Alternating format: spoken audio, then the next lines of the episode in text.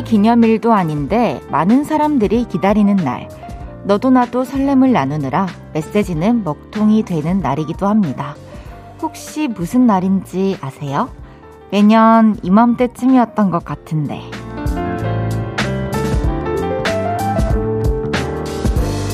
정답! 첫눈 오는 날입니다. 올해는 아직 소식이 없지만 이때쯤 되면 은근히 기다리게 되죠. 오늘은 절기상 첫눈이 온다는 소설입니다. 이제 곧 추위에 바짝 다가갈 것 같은데 설레는 마음으로 첫눈을 기대해봐도 될까요? 볼륨을 높여요. 저는 헤이지입니다. 11월 22일 화요일 헤이지의 볼륨을 높여요. 헤이지의 첫눈으로 시작했습니다. 오늘은 첫눈이 온다는 소설이래요. 아직 첫눈이 올 것 같은 하늘은 아니죠? 첫눈, 참 이 말만 들어도 설레네요. 첫눈 오는 날 만나자. 뭐 연인들끼리는 이런 약속도 한다고 하는데 눈 오면은 괜히 또 참 이끄럽고 느리게 가야 돼서 또 교통체증도 있고 하니까 그냥 집에 계시고요, 연인들은. 올해는 눈이 내리면 여러분과 제가 또 많은 추억을 나누게 될 것 같아서 좀 설렙니다. 어떤 추억을 또 새로 만들게 되고 어떤 공감대를 형성하고 어떤 또 풍경을 같이 볼지 너무 기대되지 않나요? 저도 오늘부터 왠지 첫눈을 더욱더 기다리게 될 것 같습니다. 천지은님께서 오늘 소설 뉴스가 있었는데 안 와서 아쉬웠어요. 이번 첫눈 헤이디와 함께 공유하고 싶어요. 저도 사실 첫눈이 온다고 누군가와 이렇게 연락을 주고받는다거나 뭐 소식을 누군가에게 알리거나 한 적이 없는 것 같은데 이번에는 정말 여러분들과 어쩌면 막 실시간으로 지금은 첫눈이 내리고 있어요 이런 얘기도 하게 될 수 있지 않나 싶어서 되게 꼭 같이 맞이하고 싶네요. 김승태님께서 안녕하세요. 다음 주에 추워진다는 것 같던데 첫눈이 올까요? 그러게요. 잘 모르겠어요. 감이 안 와요. 자꾸만 비가 올 것 같은 하늘의 느낌은 드는데 눈은 모르겠어요. 오혜진님께서 첫눈 기다려지는데 대구는 눈이 잘 안 와요. 다른 곳에 폭설이라고 하면 대구는 바닥이 젖을 정도? 눈이 와도 흩날리는 걸 많이 봐서 좋아하는 사람과 첫눈 맞으면 사랑이 이루어지나요? 야, 이 글 전개. 대구는 눈이 잘 안 와요. 좋아하는 사람과 첫눈 맞으면 사랑이 이루어지나요? 맞아요. 대구 저도 잘 알죠. 고향이 대구라서. 참 눈이 귀해요. 좋아하는 사람과 첫눈을 맞으면은 사랑이 그렇지만은 않은 것 같아요. 저는 안 그랬던 것 같아요. 장보경님께서 첫눈에 들으면 헤이디 춤춘 거 생각나요. 그 전설의 무대 말씀하시는 거죠. 그 마마 시상식에서 헤이지가 첫눈에 노래 부르면서 멋진 춤 췄던 거 그거 말씀하시는 거죠. 저도 생각나네요. 하하하. 헤이지의 볼륨을 높여요. 여러분의 소중한 사연과 신청곡 기다리고 있습니다. 오늘 하루 어땠는지, 어디서 뭐 하면서 라디오 듣고 계신지 알려주세요. 샵 8910, 단문 50원, 장문 100원 들고요.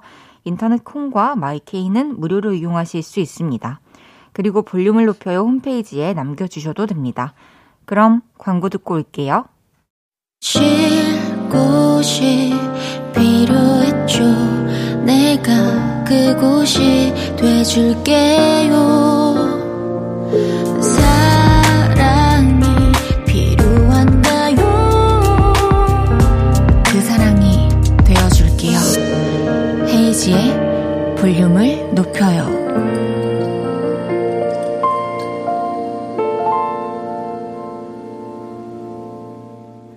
KBS Cool FM 헤이지의 볼륨을 높여요. 함께하고 계십니다. 0299님께서 첫눈은 안 오고 빗방울이 떨어지네요. 퇴근 중이에요. 춥네요. 빗방울이 떨어지나요? 오늘 하늘이 자꾸 비가 올 것 같더라니. 이제 비가 만약에 쏟아지고 나면은 정말 확 추워질 텐데 너무 갑자기 그렇게 추워지지는 않았으면 좋겠는데. 이은혜님께서 이번 한 주 중요한 업무가 많아서 계속 야근하고 있네요. 예민하게 신경 써서 그런지 소화도 잘 안 되고 잠도 잘 못 자고 있습니다. 오늘은 헤이디와 함께 10시 전에는 퇴근하고 싶은데 가능할까요? 헤이디가 화이팅 한 번만 해주세요. 어머, 은혜님, 제가 편지 잘 받았다고 말씀드렸던가요? 너무 잘 받았어요. 감사해요. 오늘 야근을 하고 있군요. 이번 한 주 내내. 너무 힘들죠? 조금만 더 힘내세요. 제가 응원하고 있을게요. 그래서 지금부터 고도의 집중력을, 은혜 파워를 보여주세요. 그래서 10시 전까지 끝냅시다. 그리고 같이 퇴근합시다. 은혜씨 화이팅!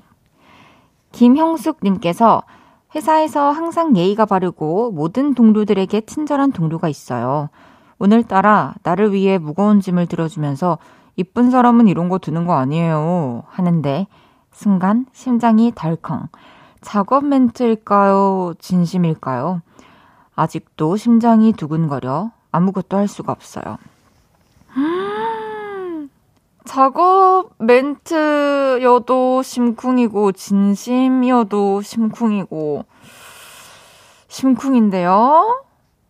어때요? 평소에 조금 그런 기류가 있었나요? 그리고 또래도 좀 맞고 서로 좀 이렇게 어떻게 어울리나요? 허! 너무 기대돼요. 다음 스토리 기다릴게요. 이동건님께서, 그동안 수능 치느라 엄마 못 도와드렸었어요. 이제서야 엄마 일손 도와드리는데 그동안 혼자 다 하셨을 걸 생각하니 갑자기 울컥하네요. 이제 열심히 도와드려야겠어요. 수능 치느라고.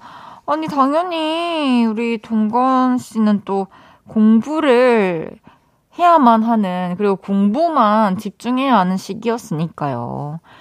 벌써 이렇게 엄마가 얼마나 힘들었을지 깨닫는다는 건 정말 대단한 일인 것 같아요. 지훈님께서, 어머, 뭐야? 김창환님께서, 그린라이트다. 정나혜께서, 그린라이트 같아요. 그린라이트래요. 축하드려요. 내일 이 시간 볼륨에서 모임을 갖습니다. 오늘도 모임의 테마를 알려드릴 건데요. 이건 나다 싶으시면 문자 주세요. 소개해드리고 선물 쏠게요. 오늘은 속으로 제발 외치셨던 분 모여주세요. 지각해서 엘리베이터야 제발 와라, 빨리 와라, 제발. 작년에 입던 옷 제발 들어가라 했는데 들어갔어요. 이렇게 잠시 간절하셨던 분들 문자 주세요. 문자샵 8910, 단문 50원, 장문 100원 들고요. 인터넷 콩과 마이케이는 무료로 이용하실 수 있습니다. 노래 듣고 와서 소개할게요. 윤상, 팀의 그 겨울로부터.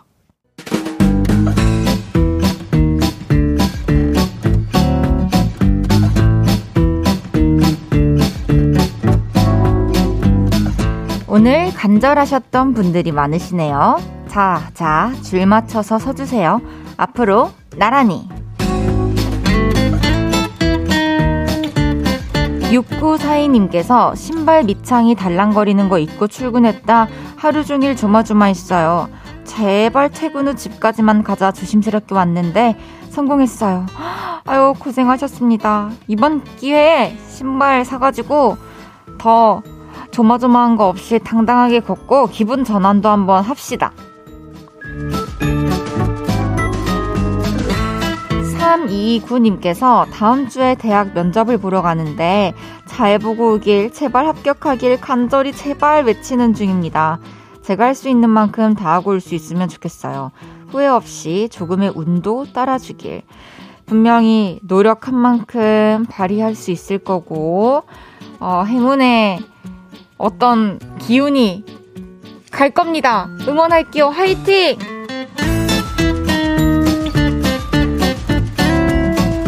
6924님께서, 아침에 깜빡 늦잠 자서 제발 신호 걸리지 않길 신호 하나하나 지날 때마다 기도하는 마음으로 달렸어요.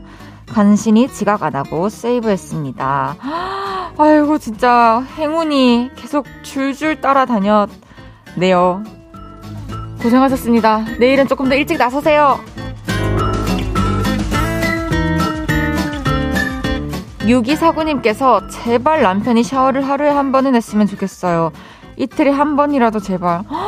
어떡해. 어떡해. 진짜 옷에 일부러 김치 국물을 묻혀야 되나? (3197님께서) 퇴근 시간은 다가오는데 짝사랑하는 회사 선배가 외근 가서 안 들어오시는 거예요. 아, 보고 싶은데 제발 들어와라 기도하는데 퇴근 시간 딱 맞춰서 들어온 거 있죠. 기분 좋게 칼퇴했습니다. 와, 뭐지? 무슨 감정일까? 너무 설레겠다. 부러워요. 소개해드린 모든 분들께 커피랑 베이글 보내드립니다. 노래 한 곡 듣고 올게요. 유아의 Selfish. 유아의 Selfish 듣고 왔습니다. 매일 다른 테마로 모임 가지고 있어요. 앞으로 나란히. 내일은 어떤 재밌는 주제로 모임 가질지 기대 많이 해주세요. 김민우님께서 헤이디, 사춘기가 되니 아빠한테 뽀뽀 한번 해달라고 해도 안 해주더니 용돈 준다니 바로 해주네요. 돈과 딸의 사랑을 맞바꾼 것 같긴 하지만 전 좋네요. 더 크면 돈 준다고 해도 안 할 테니 항상 저 혼자 짝사랑이에요. 아유 너무 애틋해요. 근데 뭐 잠깐 이렇게 사춘기고 좀 예민하고 그래서 이렇게 살짝 거리가 생기는 시기는 오겠지만 꾸준히 지금처럼 계속 노력을 하시면 그게 갑작스럽게 받아들여지는 것만 아니면은 전 다시 돌아오는 것 같거든요. 그래서 짝사랑을 계속 하시지 않을 수 있을 거예요. 지금처럼 알콩달콩 따님과 잘 지내주세요. 원혜님께서 헤이디, 비를 맞고 걸어서 퇴근했더니 으슬으슬 몸이 떨리네요. 몸살 기운이 있었는데 아무래도 내일 아침 못 일어날 것 같아요. 집에 오자마자 온수매트 켜고 이불 속에 몸 누이고 볼륨 들어왔어요. 헤이디는 옷 따숩게 입었죠?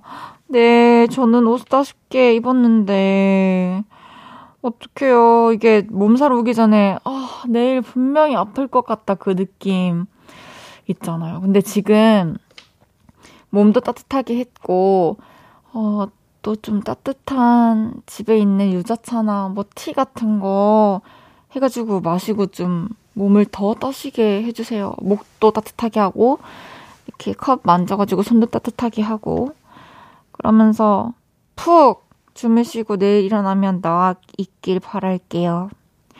정연지님께서 비도 오고 왜 이리 맵고 매운 게 땡기나요?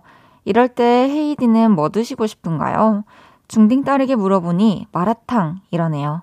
마라탕에 소주 한잔 해야겠어요. 아들이 군대 갔는데 이럴 때 아들 있으면 좋겠네요. 우리 집에서 걔랑 나만 소주 마셔요.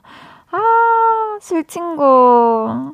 이럴 땐 진짜 특히나 더 보고 싶고 아쉬울 것 같아요. 옆에 없는 게. 저도 비가 오면은 매운 거, 워낙에 매운 걸 또 좋아하기도 하는데 좀 닭볶음탕? 감자 엄청 많이 들어있는 진짜 맵고 칼칼한 닭볶음탕 이런 거 생각나요. 너무 맛있겠습니다. 닭볶음탕이랑 감자전이랑 같이 먹으면 계란찜도 같이 먹으면 진짜 맛있을 것 같아요. 조연서님께서 언니 제가 너무 좋아요. 갑작스러운 소중한 고백입니다. 아이고 연서 소중한 고백 고마워요. 6574님께서 결혼과 출산으로 10kg 증량됐었는데 봄부터 엄청 열심히 다이어트를 했어요. 그리고 그때 몸무게로 컴백. 두둥. 그 당시 예복 느낌으로 비싸게 장만했던 코트 치마 담았네요. 진짜 얼마나 노력하셨을까요? 너무너무 고생하셨습니다. 잘하셨습니다. 이제 1부 마무리할 시간이고요. 잠시 후 2부에 돌아올게요.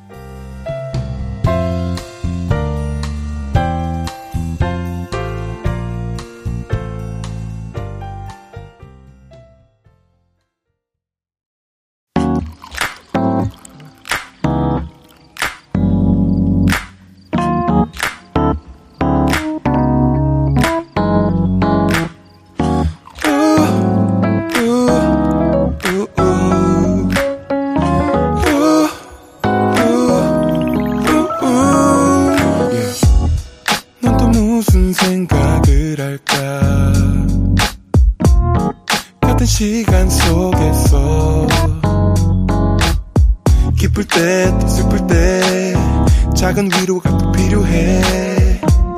계속 너의 곁에 있을게. yeah. 헤이지의 볼륨을 높여요.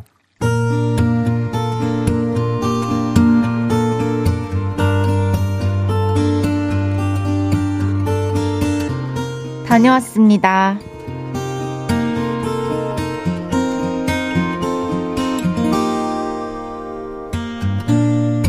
얼마 전에 대형 쇼핑몰에 다녀왔습니다. 쇼핑몰에는 벌써 크리스마스가 찾아왔더라고요. 캐롤도 흥얼거리고 트리도 구경하면서 셀카를 찍기 시작했죠. 온갖 이쁜 척을 다 하면서 찍고 있었는데요. 한 5살쯤 된 꼬마아이가 저를 멀뚱멀뚱 쳐다보고 있는 겁니다. 그런데 아이 표정이 너무 안 좋더라고요. 금방이라도 울 것 같은 표정이었습니다. 어머, 제 엄마 아빠 놓쳤나 보다. 그래서 저런가 보다. 어머, 얼마나 무서울까. 저는 이렇게 확신했죠. 그래서 빨리 엄마 아빠를 찾아줘야겠다 생각했고 아이에게 다가가 말을 걸었습니다. 몇 살이야? 엄마는? 엄마는 어디 계셔? 울지마 울지마, 이모 나쁜 사람 아니야. 이모가 엄마 찾아줄게. 엄마랑 왔어? 아니면 아빠랑? 그런데 그때 우리 아이예요. 아이 엄마가 코앞까지 다가와서 말씀하시더라고요. 아, 저기 우리 아이가 여기 트리 앞에서 사진 찍으려고 서 있었는데. 어머어머, 아, 제가 뒤에서 알짱거려서 못 찍고 계셨구나. 뭐 죄송해요. 저는 그것도 모르고. 뚝! 공공장소에서 엄마가 울면 안 된다고 했지. 뚝! 셀카 몇 장 찍겠다고 애 하나 울리고 그 와중에 엄마 찾아주겠다고 나서서 괜히 더 울게 만들고 사람들 다 쳐다보고 너무너무 민망했네요. 저는 그 자리를 빨리 탈출하고 싶어서 아기야 미안해, 너무 미안해 이러면서 슬금슬금 뒷걸음질을 치기 시작했는데요. 그럼 저를 보며 코를 벌렁거리며 닭똥 같은 눈물을 흘리던 그 아이의 일그러진 얼굴과 절절한 울음소리, 잊을 수가 없었습니다. 아, 저는 왜 그랬을까요? 향후 몇 년간 트리 앞에서 사진은 안 찍게 될 것 같습니다. 그날의 추억을 제발 빨리 지워주세요. 쓱싹. 헤이지의 볼륨을 높여요. 여러분의 하루를 만나보는 시간이죠. 다녀왔습니다에 이어서 들으신 곡은 샘김의 노 눈치였습니다. 다녀왔습니다. 오늘은 김은지님의 하루를 만나봤는데요. 이제 좀 며칠 지나서 은지님 기억이 좀 이렇게 흐릿해졌을까요? 사실 그 예쁜 트리는 제가 없어요. 다시 찍으러 가세요. 또 트리 앞에서 2022년에 크리스마스를 앞둔 기념을 또 남겨야죠. 사실 좋은 마음으로 아기한테 다가갔는데 이렇게 울 줄 누가 알았겠어요. 대신에 이제 다음에는 그런 뭔가 혼자 있는 아가야가 있다, 뭔가 걱정이 된다 이러면은 주변을 둘러보시고 뭔가 핸드폰을 들고 사진을 찍는 엄마나 아빠가 있을 수도 있으니까 그것만 좀 미리 살펴보면 괜찮을 것 같습니다. 저희가 선물 보내드릴게요. 김지훈님께서 그 아이 짱구인가요? 울음소리가 짱구네요. 이 사연은 일요일로 가야 할 것 같은 사연이네요. 낙타구리님과 함께 소개해야 할 것 같은. 아, 제가 짱구 울음소리를 냈나요? 저 몰랐던 또 장기를 하나 알게 됐군요. 맞아요. 일요일에는 이제 없었던 일로라는 기억을 뭔가 지우고 싶고 창피하고 부끄럽고 황당했고 당황스러웠던 그런 순간들을 저희가 같이 얘기하면서 이렇게 아무 일도 없었던 것처럼 만들어드리는 코너가 있는데요. 그런 기억이 있다면 일요일에 만나러 와주세요. 오혜진님께서 엄마 찾아주려고 한 거잖아요. 괜찮아요. 애들은 잘 모르니 울 수도 있죠. 그쵸. 애기들은 상황도 잘 모르고 그리고 거기 앉아 있는 것도 또 포즈를 취하고 있는 것도 또 힘들 수도 있고 그런 상황이죠.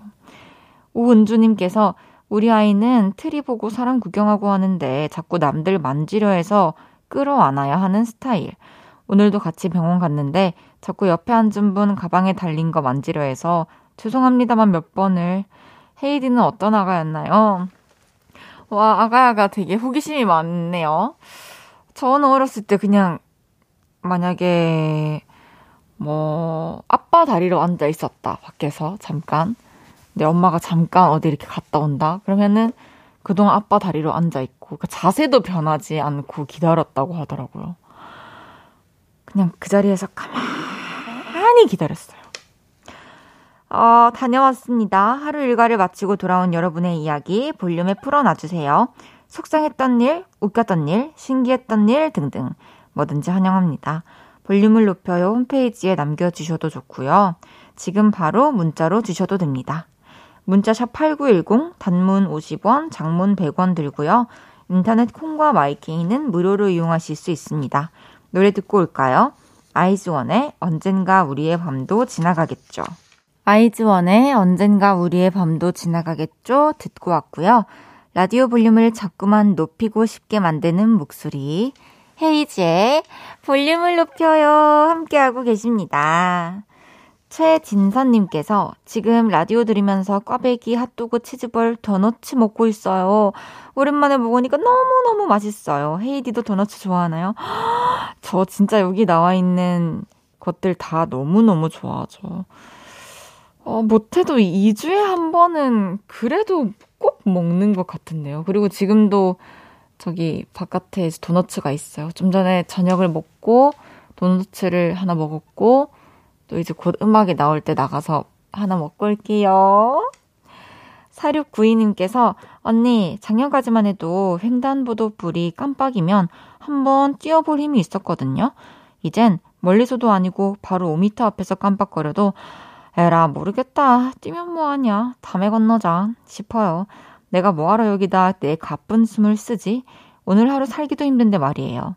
세워라 내워라 주변 간판도 살피며 볼륨 들으며 천천히 아주 천천히 걷는 지금이 좋아요. 어머나 낭만 있다. 맞아요. 참 그 조금 몇 분 늦게 가더라도 사실 진짜 급한 일이 있는 거 아니면은 간판도 보면 재밌고 간판 보면 세상에 진짜 다양한 어떤 직업이 있고 직종이 있고 다양한 일들이 존재하는구나. 저도 간판 보는 거 참 좋아하거든요. 그리고 풍경도 느낄 수 있고 계절이 변하는 걸 내 몸으로 직접 느낄 수 있고 그래서 참 좋은 것 같아요. 천천히. 어제도 와주셨던 2991님 현장에 나와 있는 오픈 스튜디오 비공식 리포터입니다. 오늘 드디어 몇 주 만에 보라로 만나는 윤지성님과의 러브러브 연애 모르겠어요. 정말 기대되는데요. 윤지성님 팬분께서 너무너무 앙증맞은 헤이지와 밤비 선생님 사진이 담긴 사탕을 나눠주셨어요. 윤지성님, 헤이지님을 위해 분홍색 가득한 꽃다발과 푸르른색 가득한 꽃다발을 가져오셨네요. 이분의 간절함 꼭 전해줬으면 좋겠습니다. 이 소중한 사탕 잘 먹겠습니다. 이 꽃도 꼭 헤이디와 윤지성님에게 전해지면 좋겠습니다. 아주 감사하고 훈훈합니다. 이상입니다. 와, 감사해요. 곧 저희 매니저님을 통해서 받아드리겠습니다. 그러면 제가 받고 여기를 등장할 수 있을란가 모르겠네. 어쨌든 꼭 받을게요. 너무 감사합니다. 궁금하네요. 사탕.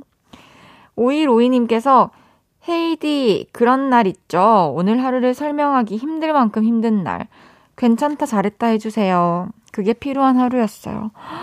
아유 그쵸. 일일이 설명할 힘도 없는 그런 날. 너무너무 잘했어요. 그리고 오늘 또 무사히 잘 지나갔으니까 내일도 모레도 그렇게 하루하루 잘 지나 보내다 보면은 또 괜찮아질 거예요. 그럼 저희 노래 들을게요. 박진영, 개코의 그루브 백.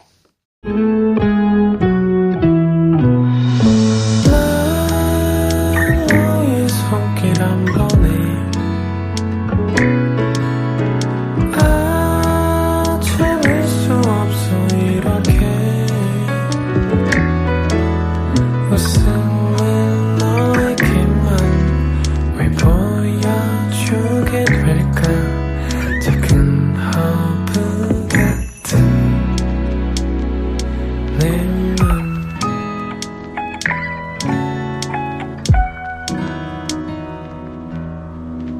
헤이지의 볼륨을 높여요.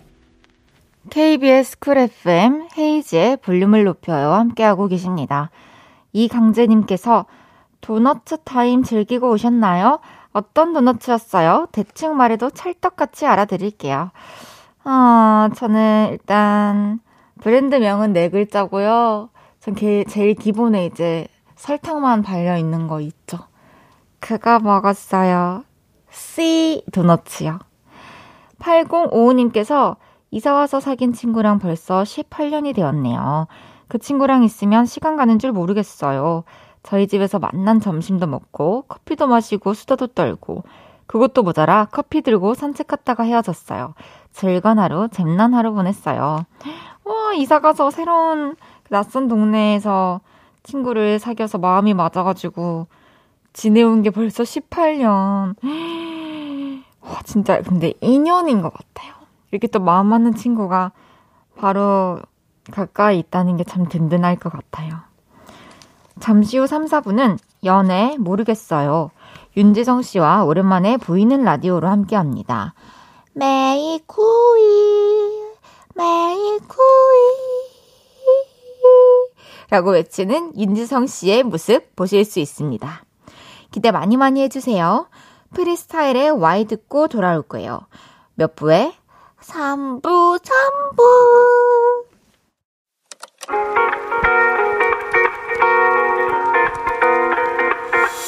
매일 밤 내게 발베개를 해주며 우린 라디오를 듣고 내 매일 저녁마다 난 잠긴 목소리로 말했다 5분만 더 듣고 있을게 5분만 더 듣고 있을게 5분만 더 듣고 있을게 다시 볼륨을 높이네 헤이지의 볼륨을 높여요. 헤이지의 볼륨을 높여요. 3부 시작했습니다. 2681님께서 매일 오키나와에서 듣고 있어요. 파이팅! 메이쿠이 톤으로 오키나와도 해주세요. 오키나와, 오키나와. 진짜 이거 괜찮아. 괜찮나? 이정아님께서 헤이디 룸며 들었네요. 애교가 아주 자연스러워진. 이러다가 오리지널 윤지성님이 이겨 먹겠어요. 지성님 분발하세요. 잠시 후에는 연애 모르겠어요. 지금 스튜디오 밖에 윤지성 씨가 와 계세요. 상콤상콤한 지성 씨의 모습 어플 콩 받으시면 보이는 라디오로도 만나실 수 있습니다. 광고 듣고 올게요.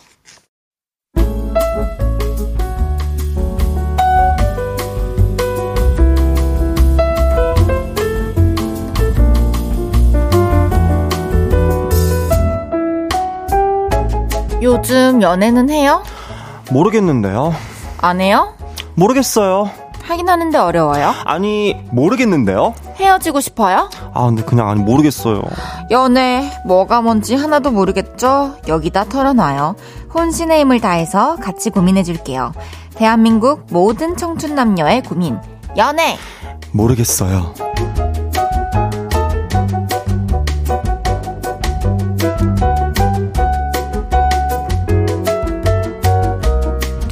오늘도 볼륨 가족들의 연애 고민을 쓱싹 해주시기 위해 이분이 오셨습니다. 라브라브에 이어 메이쿠이로 애교의 정석을 보여주고 계신 분이죠. 지구상에서 가장 사랑스러운 남자 윤지성 씨 어서 오세요. 안녕하세요. 윤지성입니다. 반갑습니다. 너무 오랜만이에요. 진짜 반갑다. 너무. 진짜. 어떻게 잘 지냈어요? 저 진짜 화요일에 너무 보고 싶어가지고. 그렇죠. 네, 저 오늘 하루 종일 집에 있었는데 이렇게 오늘. 그랬어요? 오늘 또 꾸미고 왔잖아요. 또. 이쁘게 꾸미고 왔네. 네, 그럼요. 근데 우리가 또 신발까지 뭔가. 청바지에다가 네, 위에도. 블랙으로. 미치겠다, 진짜. 청에다가. 예뻐요. 그러니까 우리는 이게 동갑들끼리는 사실 이런 케미가 있다니까. 그러니까. 진짜. 동갑들 중에서도 또 잘 맞는 그. 당연. 몇몇 소수 있잖아. 이게 그 안에. 그게 바로 너와 나.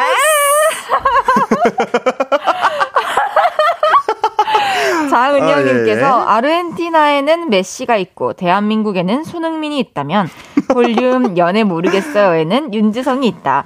라브라브 야구야구 웨이쿠이 지성이 오늘도 화이팅 해주셨고요. 아, 네, 감사합니다. 김지훈님께서 헤이디 귀여운 사탕 사진 안 찍고 바로 드시나요? 추진력합. 아 분명히 이거는 네. 사진을 솔직히 안 찍을 수 없는 비주얼이잖아요. 네네네. 그렇기 때문에 누군가가 분명히 찍었을 거라는 생각에 저는 안 찍고 먹습니다. 아하, 저는 아까 밖에서 그랬거든요. 아 이거 어떻게 입에 넣어 이랬는데 보니까 바로 입에 그냥 넣으시더라고. 너무 궁금하고 맛도. 이하님께서 근데 그 사탕 무슨 맛이에요? 알려주세요. 무슨 맛이에요? 이게 달달한 그 오리띠기 맛? 오리띠? 오리띠기? 오리띠기가 뭐예요?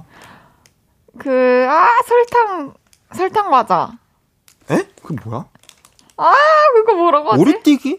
아, 이거 뽑기 맛. 네네네. 아, 그걸 또 오리띠기라고 하는구나. 달고나 맛. 네. 선지은님께서 화요일에 오픈 스튜디오 다들 한번 와보세요. 진짜 재밌어요.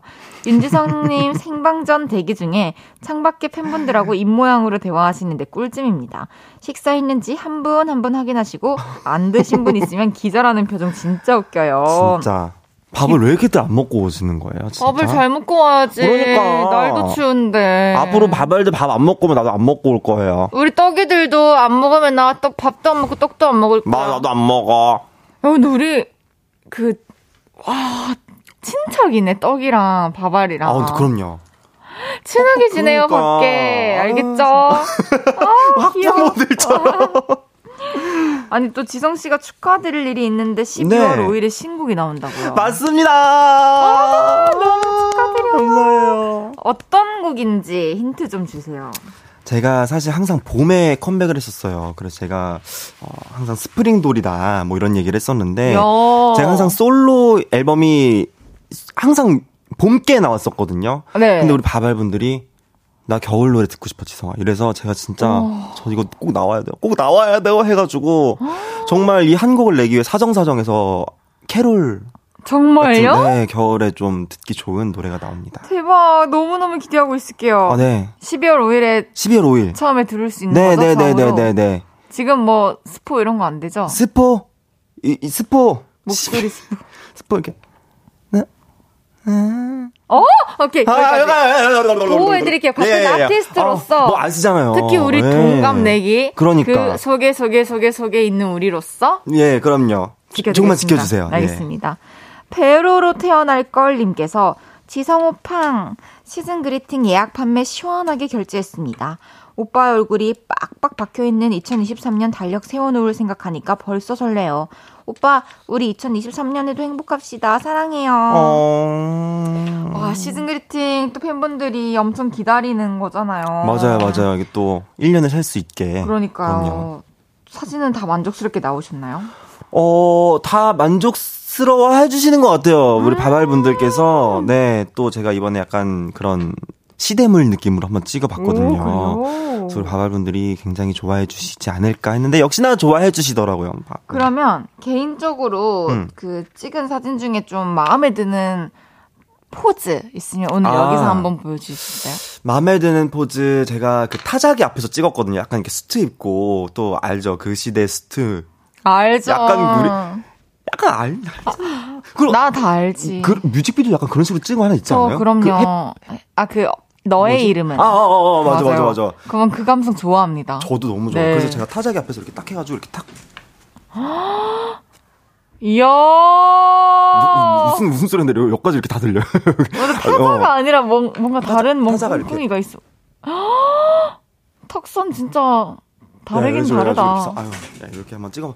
요 컷이 좀 제가 봤을 때는 아마 베스트 컷이지 않을까. 궁금하네요. 네, 예, 감사합니다. 지성씨와 함께하는 연애 모르겠어요. 시작해보죠. 첫 번째 사연부터 소개해볼게요.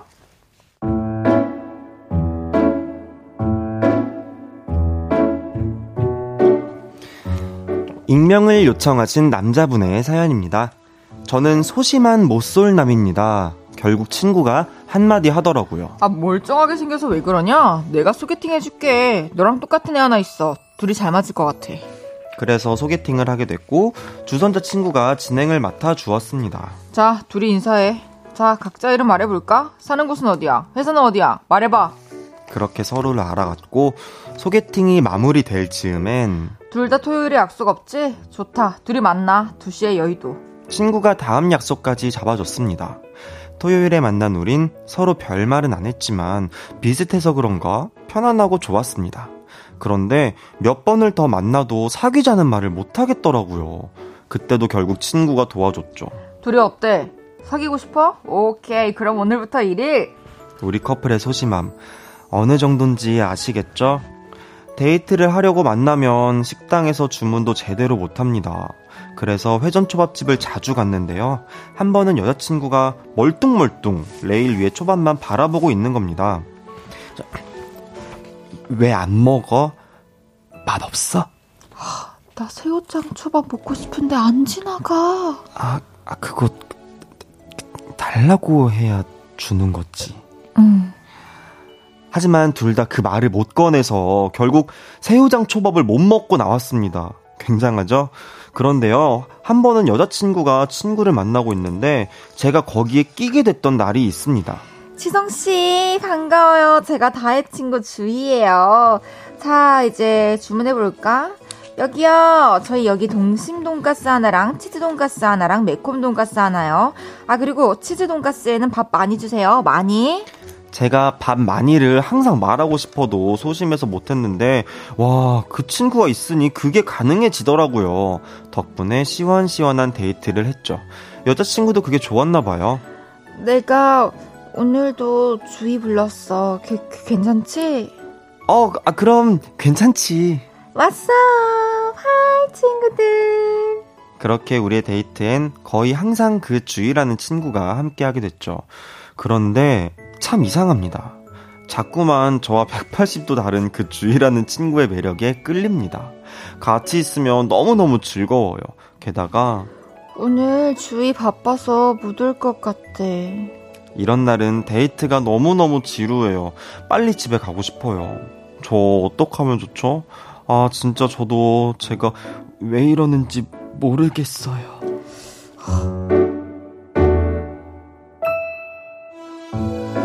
이게 뭔가 순한 맛이지만 네. 위험한 네. 요소가 다분히 있는 네, 상황인데 네. 소심하고 소극적인 우리 커플을 위해서 이제 데이트에 동참해주던 친구, 여친의 친구에 네. 끌린다 이런 사연인데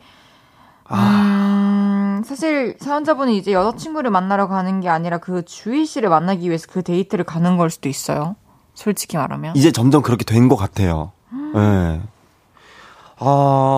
물론 뭐 저희가 항상 하는 얘기지만 뭐 사람 마음이라는 게 뭐 어떻게 할 수 있는 게 아니니까. 그러니까 이런 상황이 없어야 돼. 그러니까 뭐 그럴 수는 있으나 근데 뭐 어떡하냐? 그냥 가끔씩 이제 친구들이랑 같이 가끔 보는 거는 괜찮지. 자연스럽지만 네. 이렇게 늘 같이 누군가와 껴서 만날 이유는 굳이 없는 것 같고, 그러니까 내 연인과 내 사이가 돈독해지는 것은 둘만의 시간 속에서 그럼요. 추억을 만들고 하는 거지. 시간들을 공유하기 때문에 이제 그런 끈끈함이 생기는 건데 그 과정을 함께 나누는 한 명이 더 있다라는 것은 셋이서 끈끈해지는 건데. 그러니까 식장 같이 가고 셋이 같이 쉐어하우스 살 거 아니면 식장 같이 들어가지 왜? 아니 뭐 서로 드레스 이거 스드메 업체는 좋지 뭐 저 더블로 드니까 돈이 2배로 드니 3배로 드네. 그거 얼마나 좋아. 그럴 거 아니면은 그러니까 적당히 해야 되는 것 같아요 이게. 그러니까요. 아니 또 근데 이 뭔가 헤어지자 말도 못하고 막 누구 통해서 해야 되는 거 아니에요? 주선자 친구 통해가지고. 전 지금 여자친구랑은 이미 마음이 떴기 때문에 헤어지는 게 맞다고 생각하고 그게 여자친구를 좀 위한 것 같고. 근데 이거 소심한 여자친구는 그렇게 될 것 같아. 그러니까 자기 때문이라는 생각을 할 것 같아. 내가 그때 그 친구 안 불렀으면 결국 내 성격 탓을 할 것 같으니까 난 그게 그러게요. 걱정되는 거야. 그러네요. 네, 뭔가 내가 소심한 성격 탓에 나는 내가 이 친구를 불렀고 결국 이 친구 내가 불러서 친구도 나도 남자친구도 다 잃게 되는 상황인 거잖아요 지금. 그러니까요. 그러니까 이게 자기 혐오로 올까 봐 난 그게 걱정돼 여자친구가. 4309님께서 오랜만에 힐링되는 귀여운 사연인 줄 알았는데 마지막에 뭐죠? 8325님께서 이래서 친구 껴서 데이트하는 거 아니라고 조상님들이 말씀하시지 않았니? 대대로 내려오는 이야기를 왜 안 듣니? 왜? 이렇게 화를 내주셨어요. 네. 아, 그런 말이 있어요? 친구 껴서 데이트하는 거 아니라고? 이런 집안에서 8325님 집안에서 내려오는 이야기인가 봐요. 우와. 좋은 집안이네. 7875님께서? 네, 그렇게 소심해서 헤어지자고는 할 수 있고, 그 친구한테 사귀자고 고백은 할 수 있으십니까? 그러게요. 아. 0943님께서 소심하고 소극적이면서 바람기는 적극적인가 봐요. 뼈를 때리는. 진짜.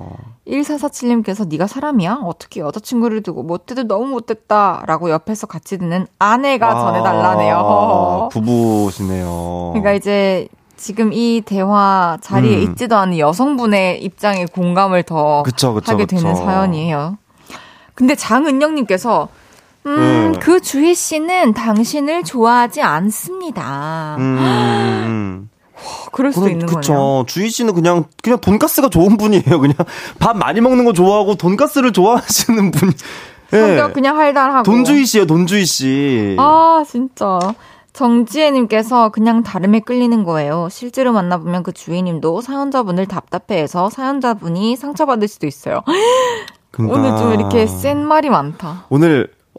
다들 약간 연말이라 그런가 다들 매우지네. 맵다. 예. 이거 맵다 오늘. 평소보다 사연은 사실 매운 맛이 아닌데. 네. 사실 사연은 뭐 평소보다 매운 맛은 전혀 아니거든요. 근데 그러니까. 오늘 이제 사람들이 좀 맵네. 근데 그만큼 우리가 더 가까워졌고 솔직한 피드백을 줄 수 있는 사이가 됐다는 거죠. 근데 저는 사실 따끔한 말도 필요하다고 생각을 해요. 그러니까요. 메이쿠이님께서 네, 주희 씨는 남자분 보러 온 거 아니에요. 내 소중한 친구 때문에 나오는 거지. 그래. 그 시간에 그래. 나도 내 시간 보내고 싶지. 그러니까 내 친구가 진짜 연애가 잘 됐으면 하는 마음에서 내가 도와줄게. 그럼 다혜야, 내가 도와줄 테니까 가서 좀 데이트 잘해보자. 이런 마음으로 왔을 텐데 갑자기 남자분이 저 주희 씨 좋아합니다. 이러면은 내가 주희 씨면은 되게 당황스러울 것 같기는 해. 그러니까요. 그러니까 난 친구 사이가 그게 없어질까 봐 난 그게 걱정돼. 왜냐면 여자친구분한테 주희 씨는 되게 좋은 친구분 같거든요. 맞아요. 난 오히려 두 분이 안 그랬으면 좋겠는데. 사이가. 잘 정리하길 바랄게요. 장은영님께서 솔직히 옛날 아주 옛날에 저도 사귀던 오빠보다 오빠 친구들이 너무 재밌고 좋아서 만나고 있는 건가 하고 생각돼서 그 오빠랑 헤어졌어요. 둘 다 만나지 말아야 합니다. 이런 상황이 뭐 올 수는 있다 해도 진짜 이렇게 은영님처럼 좀 결단을 내려야 하지 않나. 네네네. 왜냐면 모든 관계가 애매해지니까. 맞아. 노래 듣고 와서 이야기 더 나눠볼게요. 로꼬 화사의 주지마. 로꼬 화사의 주지마 듣고 왔고요. 연애 모르겠어요. 윤지성 씨와 함께하고 있습니다. 다음 사연 소개해볼까요?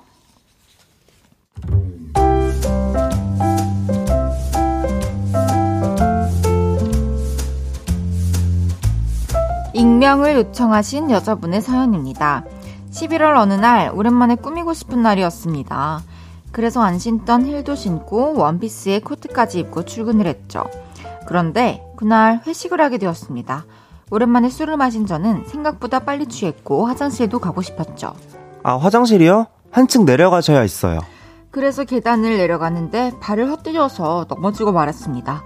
계단에서 좀 굴렀고 여기저기 까지고 피나고 난리였죠. 그걸로 다시 자리에 돌아오니 어머!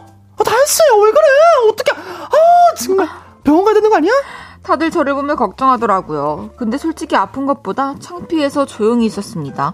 그리고 한 5분 지났나? 톡이 왔습니다. 아또 좀 전까지 같은 테이블에 앉아있던 동료 지성씨였죠. 걸을 수 있겠어요? 잠깐 계단 쪽으로 와봐요. 그래서 갔는데요. 지성씨가 신발 벗어봐요 이러더니 바닥에 슬리퍼 하나를 내려놓는 겁니다. 이거 신어요. 그 신발 너무 높아. 옷이랑 안 어울리긴 하는데 그래도 이거 신어요. 그래서 저는 슬리퍼를 신었고 지성씨는 제가 벗은 구두를 집어들면서 말입니다. 나 붙잡아봐요. 그렇게 우린 꼭 붙어서 계단을 내려갔고 화장실 앞에서 지성씨는 편의점 봉투를 하나 내밀며 말했습니다. 들어갔다 와요. 화장실에 들어가 봉투를 열어보니 연고, 반창고 등등이 있더라고요. 그래서 연고를 바르고 있었는데요. 톡이 왔습니다. 아또 많이 다쳤던데 연고 바르고 반창고 붙여요. 손톱도 깨졌던데 뜯으면 피납니다. 손톱깎이도 그 안에 있으니까 그걸로 정리해요. 그리고 올라오면 발목에 얼음컵 좀 대고 있어요. 다혜씨 자리 밑에 신발이랑 얼음컵 놔뒀어요. 와. 저는 먼저 올라왔습니다. 조심히 올라와요. 또 넘어지지 말고. 힘들면 불러요. 내가 내려갈게. 고맙더라고요. 그 순간은 사실 아프기도 하고 창피하기도 해서 별 생각을 못했는데요. 집에 와서 멀뚱히 앉아있는데 갑자기 심쿵하더라고요. 그런데 그때 톡이 왔죠. 잘 들어갔어요? 괜찮아요? 내일 병원 꼭 가봐요. 잘 자요. 이 사람 뭐지? 싶으면서 또 심쿵했습니다. 저 그날 이후로 지성씨만 보면 설렙니다. 근데 제가 설레도 되는 건지 모르겠어요. 그 사람은 저에 대한 호감이 아니라 그냥 그렇게 다정한 사람인 건데 저 혼자 괜히 사랑에 빠져서 나중에 상처받을까 봐 겁이 나거든요. 그런데 너무 좋아서 미치겠습니다. 매일같이 고백을 할까? 기다릴까? 아, 근데 이래도 될까? 이 생각이 너무너무 괴로운데 저 어쩌죠? 다친 나를 살뜰히 챙겨준 동료에게 심쿵을 당했습니다. 고백할까요? 기다릴까요? 근데 저 이래도 되나요? 이런 사연이었습니다. 핑크빛 사연인데 네네네. 한쪽은 확실히 핑크인데 한쪽 색깔은 알 수가 없는 그런 상황인데 저는 완전 핑크인 것 같은데. 그래요? 네, 저는 진짜 약까지 사다 주고 근데 이게 이 반존대가? 반존대 막 하고 있잖아 지금 계속 막 뭐. 아, 나 근데 반존대 내가 관심 없는 사람이 나한테 반존대 하면 진짜 싫어요. 밥 드셨어? 이런 거. 다혜 씨 밥 드셨어? 오늘 뭐 잘 자셨어? 뭐 이런. 잠은 잘 자셨고? 그건 괜찮은데. 그거는 뭔가. 이 사람 뭐지? 매력 있다. 말투 특이하다. 이렇게 할 것 같아요. 오히려. 네. 지아영님께서 목소리 뭐야 진짜 너무 설레. 정지혜님께서 헐 목소리 유죄. 와, 그러니까 목소리 왜 이렇게 좋은데 그 전에 너무 이렇게 깨발랄하게 하다가 갑자기 네네. 본캐로 돌아와가지고. 이정아님께서 작정했네 사귐 이미. 그런 거야? 너는 진짜 무조건. 진짜? 네. 숭이 왔다님께서는 남자 타이밍 잘 잡았네. 김승태님께서 그거 신어요. 그 신발 너무 높아. 이게 반존대의 완벽한 예네요. 너무 느끼해. 진짜? 그러면 그거 신으셔. 그건 좋은데? 그래? 신발 너무 그거 신으셔. 이거 너무 높으신데? 지현님께서 헐 섬세해. 8121님께서 슬리퍼까지만 주면 그냥 그런데 약 사용법까지 구체적으로 알려주고 안부까지 묻는 게 좀만 더 기다려봐요. 조금만 참아요. 그러네요. 그러니까 이게 제가 생각했을 때는 호의보다 다정함보다 조금 더 사심이 들어간 거라고 저는 생각을 해요. 왜냐면 손톱 깨진 거를 확인을 했다고? 아무리 섬세해도? 내가 이 사람한테 관심이 없는데? 그러네요. 어쨌든 설렙니다. 고백해! 고백해요. 우리 윤지성의 블룸 들으면서 3부 마무리하고요. 4부에 만나요. 광고 듣고 4부에 만나요.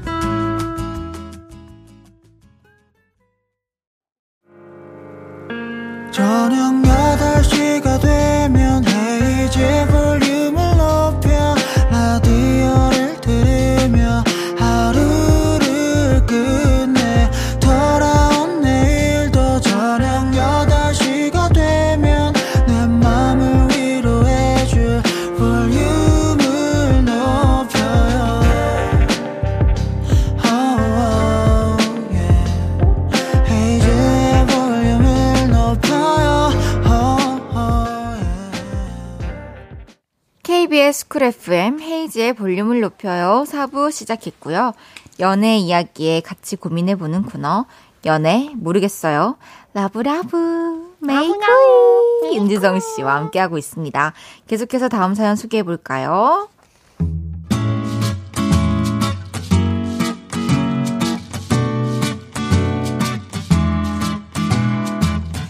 익명을 요청하신 여자분의 사연입니다.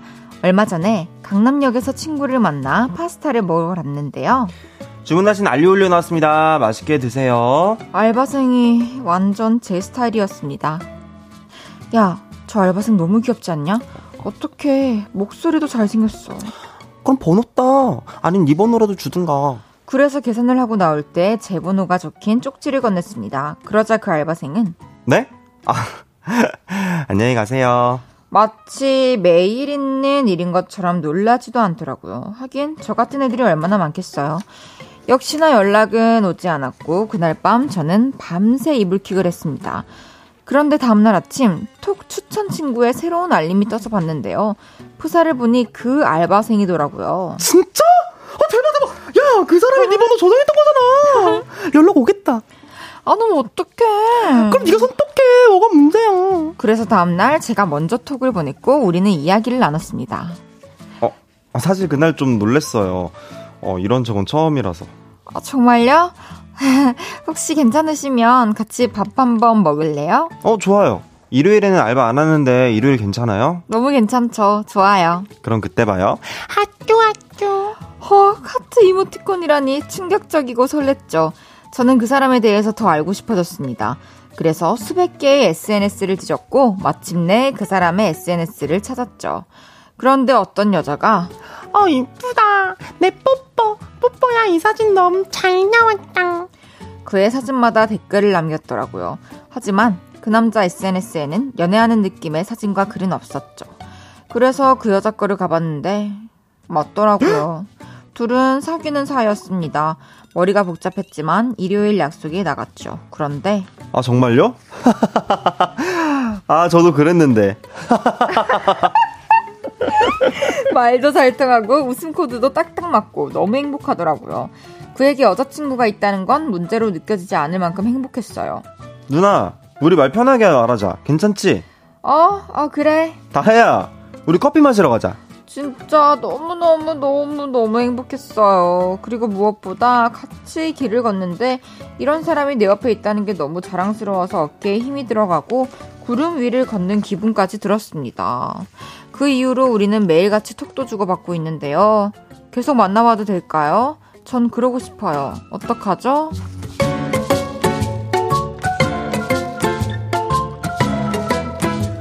번호를 따서 연락하기 시작한 남자가 알고 보니 여친이 있습니다. 근데도 계속 만나보고 싶어요. 이런 사연이었는데. 네. 오늘 쉽지 않네요. 핑크빛이 없네요. 그러게요. 온전한 핑크빛이. 그러게.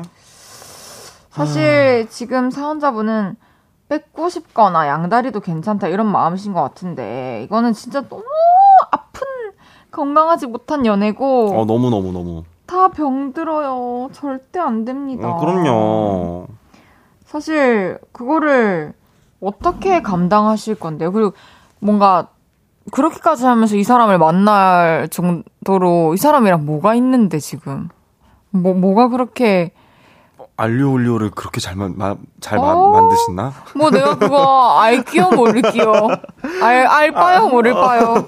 아니 근데 막 너무 행복했다니까. 근데 이 남자 뭐지? 남자가 그냥 나쁜 남자인 거죠. 아니 근데 그게 하트 이모티콘까지 날리고. 아니 그러니까 봐봐, SNS에 티를 안 냈대잖아. 그러니까 원래 그런 사람인 거죠. 여자친구는 티를 내고 있는데 본인은 안 냈다? 이분 내가 봤을 때는 이 톡도 멀프 있잖아요. 멀티 프로필. 네. 요거 쓸 가능성도 아주 있습니다. 진짜 너무 피곤한 것 같아. 그러니까 깨톡에는 그러니까 본인 사진 걸어놓고 다른 거에는 여자친구랑 찍은 사진 걸어놓고 그럴 수도 있다니까. 너무 무서워요. 허지연님께서 네? 안 돼요. 그래. 장은현님께서 그 남자 꾼이다. 맞아요. 이정아님께서 선순회 저거. 정지혜님께서 아니에요 그거 그냥 그 파스타집 단골만 해요. 나는 가지도 않아. 진짜? 뭐 얼마나 맛있길래 무슨 백 선생님 파스타집이면은 뭐 인정하겠지만 그거 아니면은. 그런데 너무 맛있을 수는 있어. 너무 맛있어? 그럼 일요일 날 빼고 가. 일요일 안 한다니까. 네. 그거 괜찮네요. 난 싫어. 0728님께서 언니 정신 차려. 아무리 급해도 가려 만나요. 제발. 그러니까요. 네. 8121님께서 거리를 두세요. 제가 아는 남자들은 여자가 다가오면 막지 않아요. 나중에 네가 나 좋아해서 쫓아온 거잖아. 그럴 수 있어요. 니마 제발 그 길을 가지 마소서. 지성씨 이게 사실이에요? 남자들은 자기 좋아하는 여자를 막지 않아요?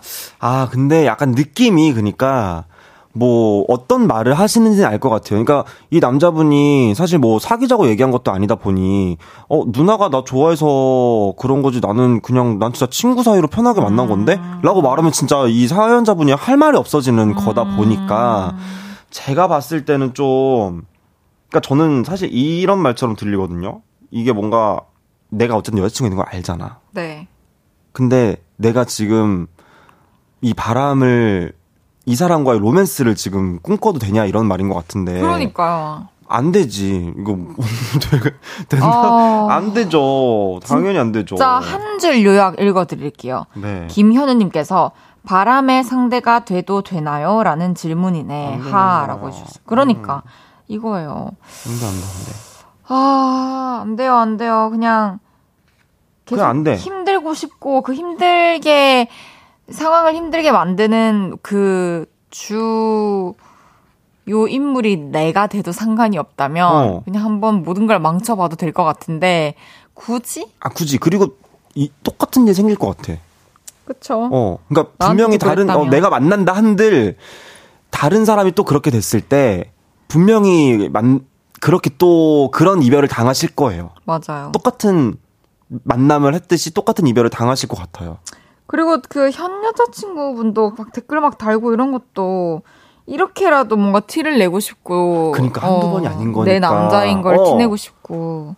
이게 약간 그런 걸 수도 있을 것 같아. 진짜 한두 번이 아니니까 내가 볼 때 이 현 여자친구분이 사연을 좀 여기다 보내셔야 될 것 같은데. 진짜 제일 힘든 사람은 현 여자친구. 있었던 거 아니야? 그동안 보냈던 사연 중에 왠지 있었던 것 같기도 하고 이런 비슷한 느낌이. 아찔해요. 안 돼. 에휴, 노래 한 곡 듣고 올게요. 윤지성의 블룸 듣고 왔습니다. 윤지성 씨와 함께하고 있는 연애 모르겠어요. 이번에는 짧은 사연들 소개해볼게요. 지성 씨 소개해주세요. 네, 8468님의 사연입니다. 제 남자친구는 깔끔쟁이입니다. 미용에 관해서도 저보다 더 많이 알고 신경도 많이 쓰죠. 주기적으로 전신 왁싱도 하는데요. 얼마 전 충격적인 사실을 알았습니다. 오랫동안 다닌 단골 왁싱샵이 있다고 하더라고요. 그래서 거긴 검색해서 가게 된 거야? 라고 물었더니 거기 왁싱을 해주는 사람이 전전 여친이래요. 어떻게 전전 여친에게 무려 전신 왁싱을 받냐고 황당하게 했더니 샵을 옮기면 자기가 원하는 걸 처음부터 하나씩 다 말해야 하는 게 귀찮아서 그냥 전전 여친한테 받으러 간다네요. 제가 뭘 들은 거죠? 저만 꽉 막힌 사람인가요? 저 너무 충격받아서 화도 못 냈는데 저 화내면 이상한 사람 되는 건가요? 이게 뭐야?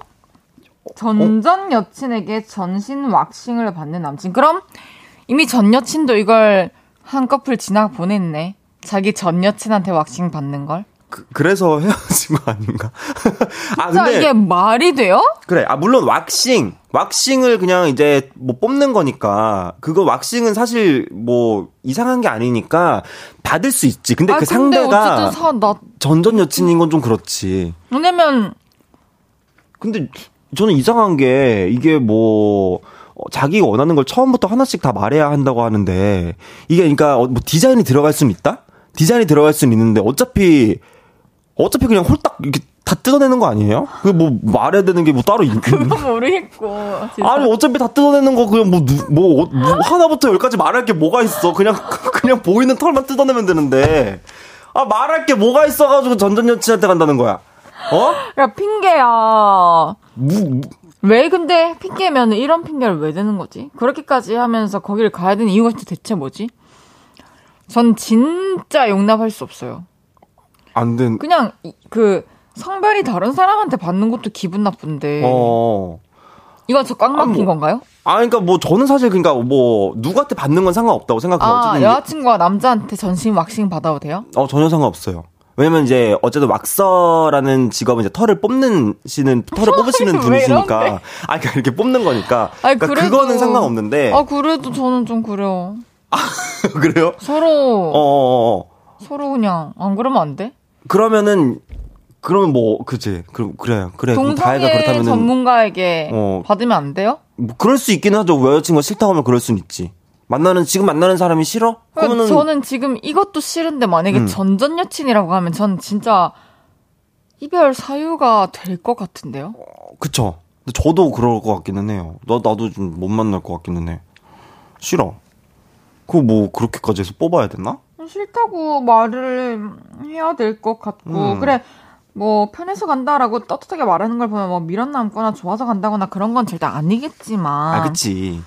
근데 하나부터 열까지 설명해야 될 게 뭐 있냐고. 어차피 그냥 뜯어내면 되는 걸 말할 게 뭐가 있어요. 그러니까요. 박희숙님께서 예, 카리나님께서 네, 네? 메이크웨이님께서 전신 왁싱, 메이크웨이님께서 차라리 회원권 끊어둔 게 아깝다고 해요. 7464님께서 그냥 전신 제모해라. 머리카락까지? 오혜진님께서 나는 헤이디 말에 100% 공감. 멋져, 혜진님. 아, 네, 그러니까. 아, 그럼 굳이? 아, 넘어갑시다. 오한글님의 사연입니다. 9일 딸이 좋아하는 선배한테 잘 자라고 툭했더니 그래, 진아도 잘 자라고 이름을 불렀다며 너무 설렌대요. 막대가자 데이에 박대가자도 받았고 어젯밤엔 1시간이나 통화했어요. 예쁜 사랑 도와주고 싶은데 딸이 먼저 고백해도 될까요? 선배도 좋아하는 거 맞죠? 아닌가요? 제가 연애를 한 게 너무 오래전 일이라 잘 모르겠어요. 선배가 올 딸을 좋아하는 건지 아니면 그냥 어장관리? 저 좀 도와줘요. 와, 진짜 스윗하시다. 아니. 어머님인가? 그러게요. 아니, 어때요? 1시간 정도 통화하는 거는 진짜 뭔가 감정적 교류가 확실히 있는 거 아닌가요? 그럼요. 이 1시간 통화? 이거 학생 요금제 쓸 거 아니에요.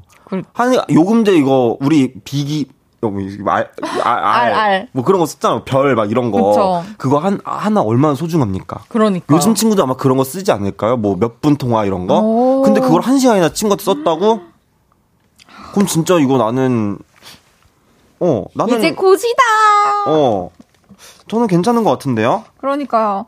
딸이 근데 먼저 고백하는 거는 저는 조금은 아직 기다려도 될 것 같고. 아직은 기다리시고. 이제 먼저 고백을 받으면 그때 뭔가 기념일 이럴 때 도와주시면 좋지 않을까.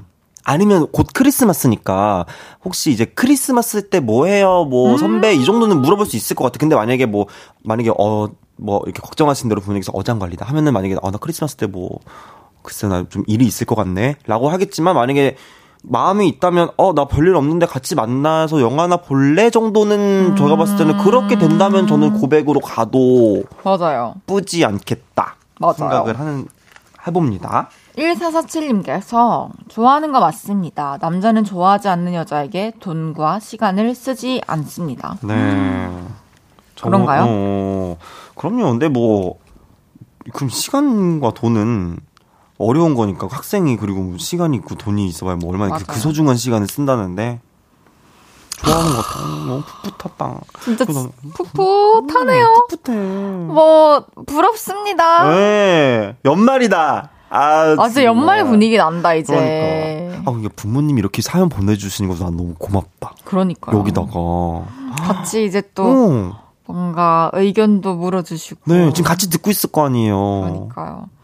오한글님께서 딸이 크리스마스 때 고백하려고 하던데요. 어쩐다. 근데 크리스마스는 또 기념일이니까. 그럼 만나기로 하긴 한 건가? 이미? 만나기로 한 거예요? 고백해도 그때는 고백을 해도 되는 날인 것 같아서. 그러니까 만나기로 했으면 해도 되지 사실. 그렇죠. 어떻게? 남자분도 뭐 크리스마스에 보기로 한 거면 준비하고 계신 걸 수도 있고 마음에. 어떡해. 그러게요. 진짜 크리스마스 때 저는.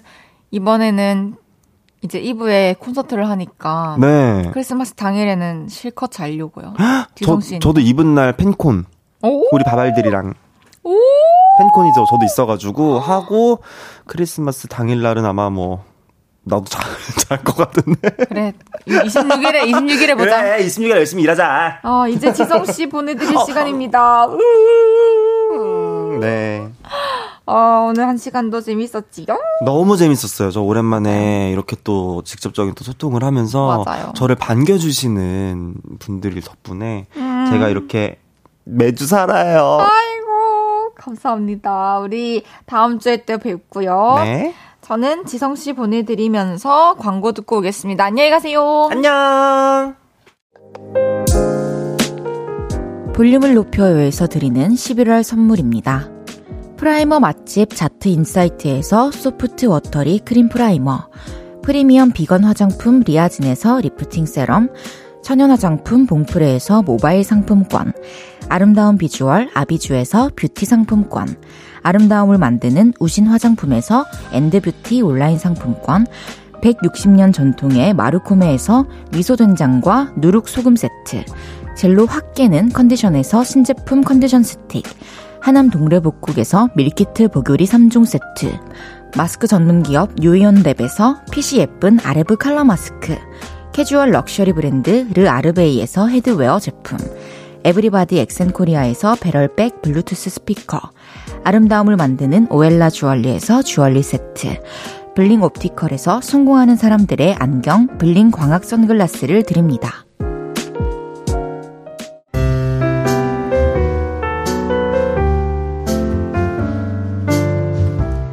헤이지의 볼륨을 높여요. 이제 마칠 시간입니다. 허지연님께서 지성씨랑 있으면 시간이 너무 빨리 가요. 지성씨 조심히 가세요. 다음주에 봐요. 헤이디는 내일 봐요. 네, 지연님 내일 봐요. 오늘도 지성씨와 함께 너무 즐거웠습니다. 내일은 그거 아세요? 픽보이씨랑 새로 알게 된 정보, 잔잔한 지식들 업데이트하는 시간 가져볼게요. 이바디의 끝나지 않은 이야기 들으면서 인사드릴게요.